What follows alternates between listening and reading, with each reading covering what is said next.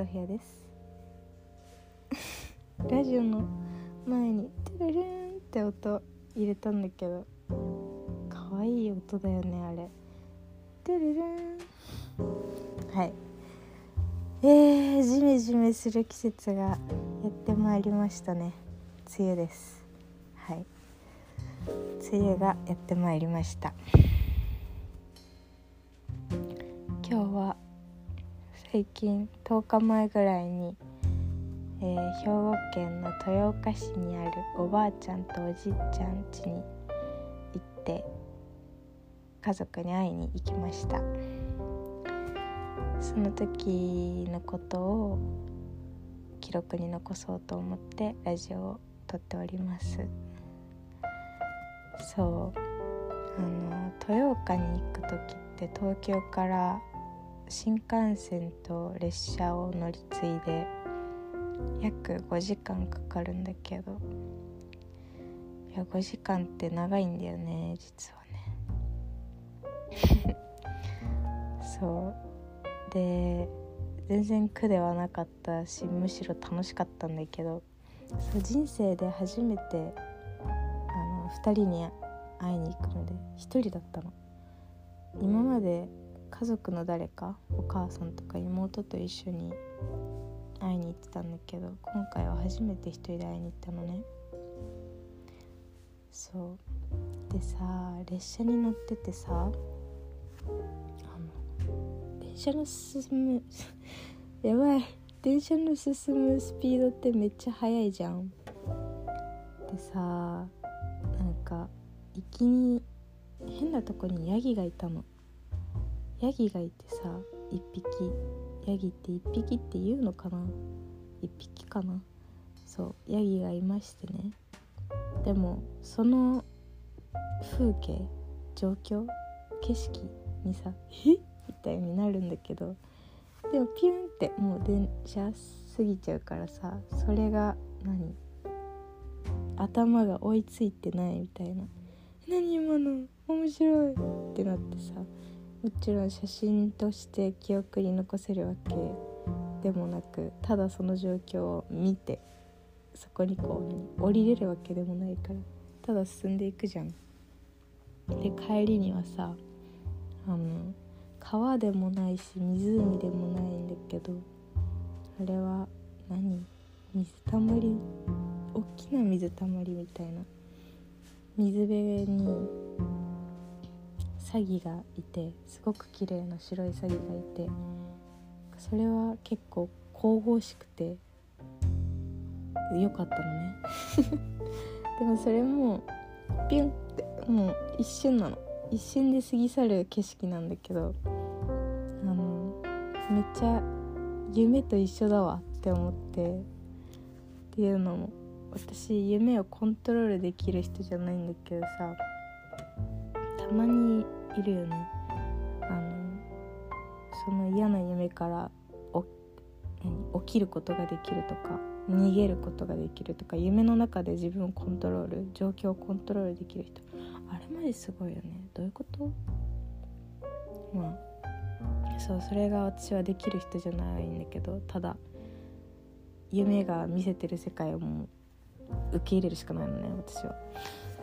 でだからそのなんかシュールな状況をさただもうピュンって一瞬で過ぎ去るその状況が何だろうシュールなんだけど頭追いついてなくてでもこう記憶には残っててなんだ今のみたいな。なんかそれがめっちゃ夢の一部みたいで面白かったっていうよくわかんない話ね、ま、じゃなくてね。なんかあの私は絵を描いたり写真を撮ることが好きだってたまにこのラジオでも話してるんだけどなんかさ写真をさうんと現像するとかプリントするとかでさアルバムフォトアルバムにする人います？私はそれがやりたくてアルバムを多分2年前ぐらいに買ったけど1枚も写真を貼らずにずっと置いてあるのがあるんだけどさ。あのそれでおじいちゃんがめちゃくちゃ写真を撮るのが好きな人で人の写真を撮るのがすごい好きなの。何でも撮るのね。であのアルバムがもう何十冊も棚に全部並べてあるんだけどしまってあって毎回おじいちゃん家におじいちゃんとおばあちゃん家に行くと家族でママと妹でその写真をこう見返すの。でうちにはアルバムがなくて家族の。でおじいちゃん家には私自身ソフィアの幼少期とかソフィアとパパとママの写真とかうちの妹の写真とか他のいとことか全部のもう全員の写真がそれぞれのアルバムで置いてあるの。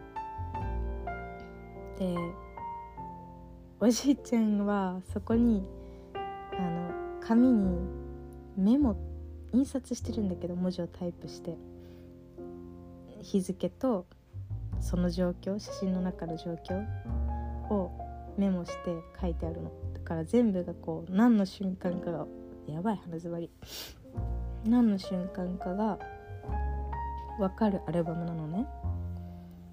でそう。で私の家族でそのアルバムを見る時は基本的に自分たちの幼少期の写真を見ることが見る機会が他にないからそこでこう楽しむんだけど今回は一人で行ったっていうのもあってなんかすごい昔のおじいちゃんとおばあちゃんが若かった時代彼らが生きた時代の写真をすごい長いことずっと見てたの。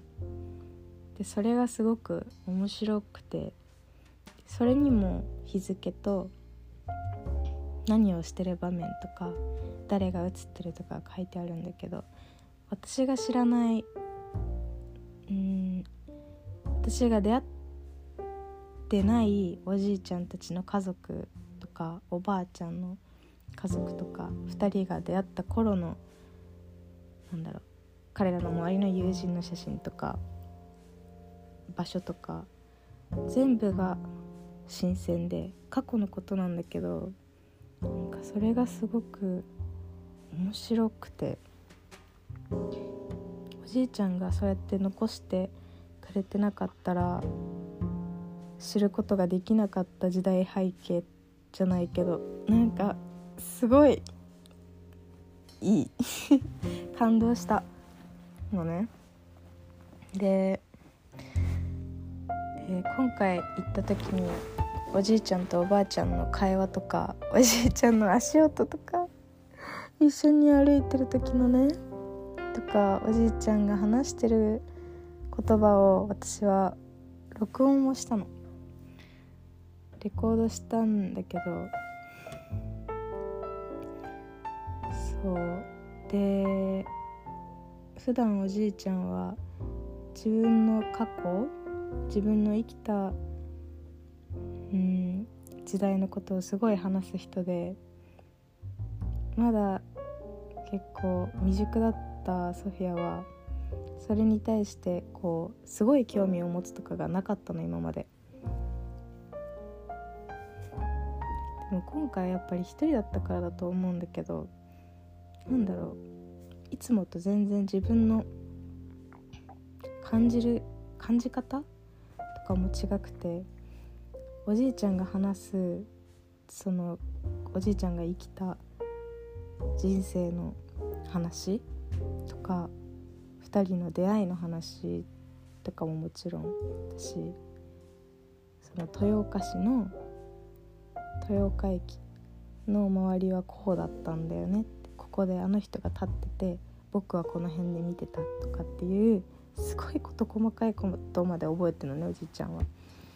そういうのの話を聞くのがすごい最高に面白くて私なんかそういうことを全部記憶してくれてることにすごく感謝した。しそれでさっきのアルバムの話に戻るけど残すべきだよね。誰に見せるわけでもなく自分のためにもそれがあったらすごい何年か経った後20年30年40年経った後に見たら見たらっていうかその記憶を残す過程ももちろん大事だしそれを何て言うんだろうね。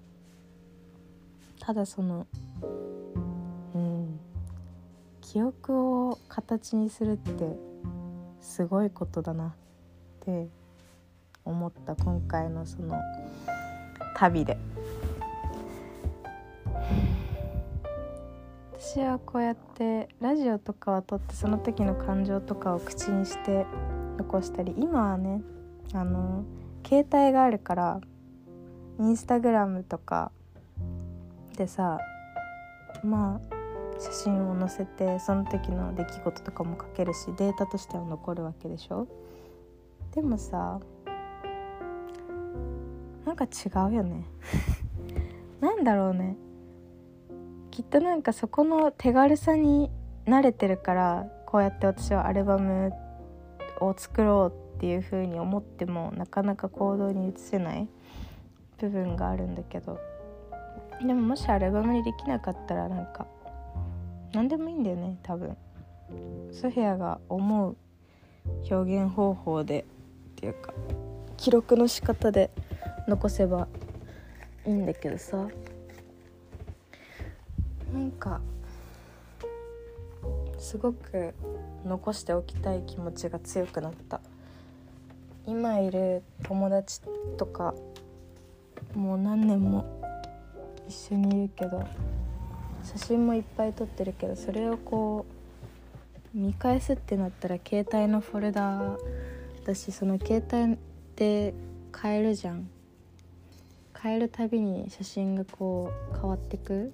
何？Google フォトとか入ってたらまた別だけどさ。現実的な話。そう。ただなんかこう記憶がどんどん止まってくしアップデートされていくからうん改まって回想することがまあ今をね生きてる若い若者だからなおさらだけど立ち止まってこう記憶を回想するっていうかそういうことってあんまないかもしれない。って思った。からなんかどんな形でもなんかそれを残したらいいな。って思う。私そうなんかボイスレコーダーはすごいいいね。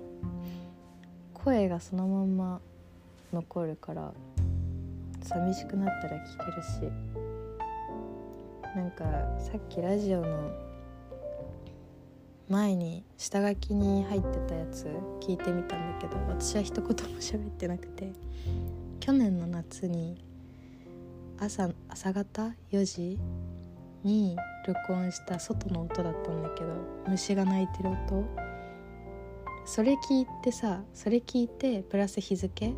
8月っていう日付で寝れなかった日を思い出したの。その日は寝れなかった日で朝方の4時にラジオを開いてそのレコードボタンを押して外の虫の音を録音するっていうことをしたみたいなんだけど去年のソフィアは。なんかすごい意外と覚えてるじゃないけどいいフィーリングでしたね。録音するのも楽しいね。あのネットフリックスに最近配信されてる「カモンカモン」っていう映画があるんだけど今年の冬ぐらいに多分見たのね。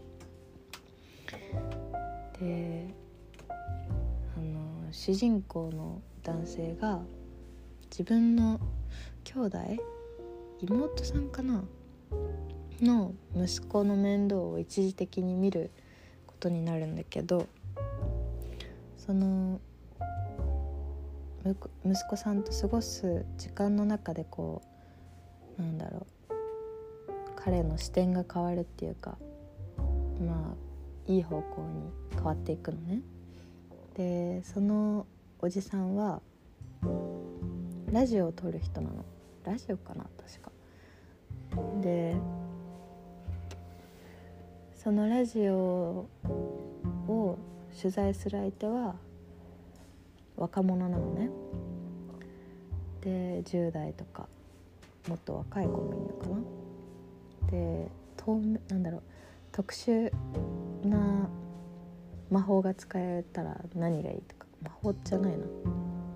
何？スーパーパワー。スーパーパワーを自分が得るとしたら何がいいとか。あとはまあもっとシリアスな質問とかもたまにするんだけどそういうラジオでそれも変わった職種だな、まあ、それでね。でその妹さんの息子にもこうインタビューをするんだけどなんかあんまり撮られるのが好きじゃない子でむしろ撮る方が好きでその子にマイクとヘッドホンを渡すんだけどその子が鳥の音とか街でローラースケートしてる人の音とか撮るんだけどでこの映画は白黒映画でその音を撮ってるシーンローラースケートを撮ってるシーンだったらその画面は白黒でローラースケートを映しててその音だけが聞こえるのね。それがめっちゃ良くてすごいいい映画。で私はその映画を見るちょっと前かなに録音機を買ったの。でそれでなんかできるかなって思って買ったんだけど。そう。あれは癒しの映画です。なんでなんだろう。癒しを求めたくてゆっくり映画を見たい人にはおすすめです。かったな。LA とニューヨークの街の違いみたいなのもなんか垣間見えるじゃないけど騒音の違いとかも面白かった。のどかなカリフォルニアと騒がしいニューヨーク面白かった。是非見てください。話が2点3点してるんだけど多分。そう私はそうなんだよ。話が2点3点するの。話してる時に頭で違うことを思い出して喋っちゃう。みんなそうかな？そう。まあそんな感じです。からなんか記憶に残したいね。いろんな出来事っていう話。だしそれを残してくれてるおじいちゃんたちに感謝という話でした。構喋ったかも。18分も話してるよ。はい。では明日も仕事です。さあ皆さんおやすみなさい。またね。あ最後まで聞いてくれてありがとうございました。バイバイ。